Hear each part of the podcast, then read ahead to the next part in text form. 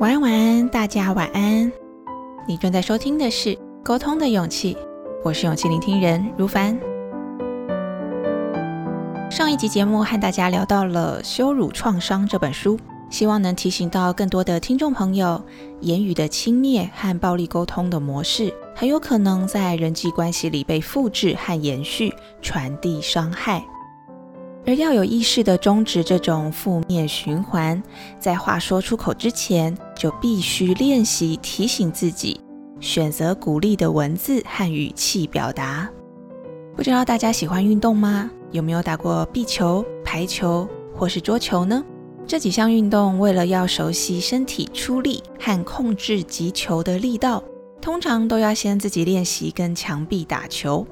把球打到墙上，然后将墙壁反弹回来的球重新打回墙面，试着连续打10颗、30颗、50颗，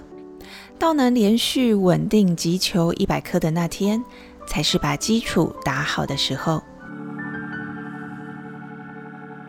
还记得我在一开始练习的时候，只想着要猛打，结果施力太大，球碰到墙壁再反弹回来的力量，经常让我吓得哇哇叫。尤其是壁球，被反弹打到真的是很痛呢。那个时候啊，说是在练球，其实是到处捡那些飞出去的球。我还没能跟墙壁好好的互动，光是满地捡球就已经全身大汗，累得半死。也算是某程度的一种运动效果啦。而练习久了之后才发现，当我有意识的、专注的拿捏击球的力道和角度，就能对着墙壁先打出第1颗好球，而墙壁呢，自然也会回弹给我一颗好接的球，帮助我完成连续击球100颗的目标。于是，我和墙壁渐渐成为交心的知己，后来练球就越来越开心。而不只是和墙壁之间的关系，人与人之间的互动似乎也是如此。在我的生命经验之中，我发现曾经对别人说过的好话，或者是曾经鼓励过别人的那些时刻，都在我需要的时候反弹回来，成为了让我感到温暖的力量。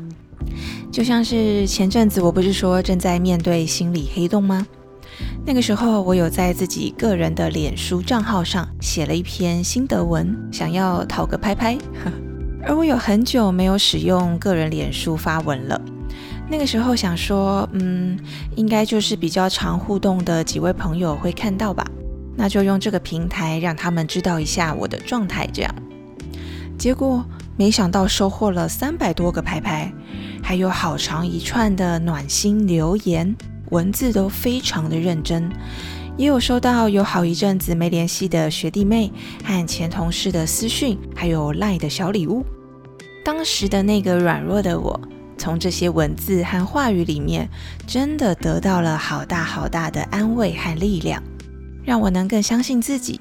踩稳自己的脚步，面对黑洞。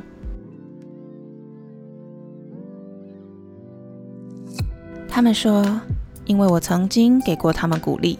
所以也想在这个时候给我一份祝福，祝福我过得更开心。收到这些联系和祝福，真的好感恩哦。同时也突然回想起过去的那个自己，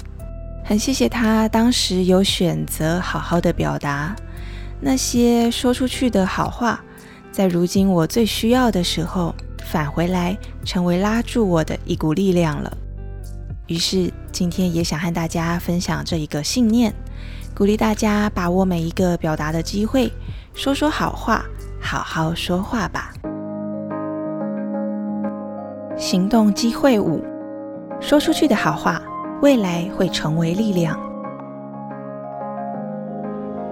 在觉得挫折、沮丧、低潮的时候，很庆幸有一股力量拉住了我，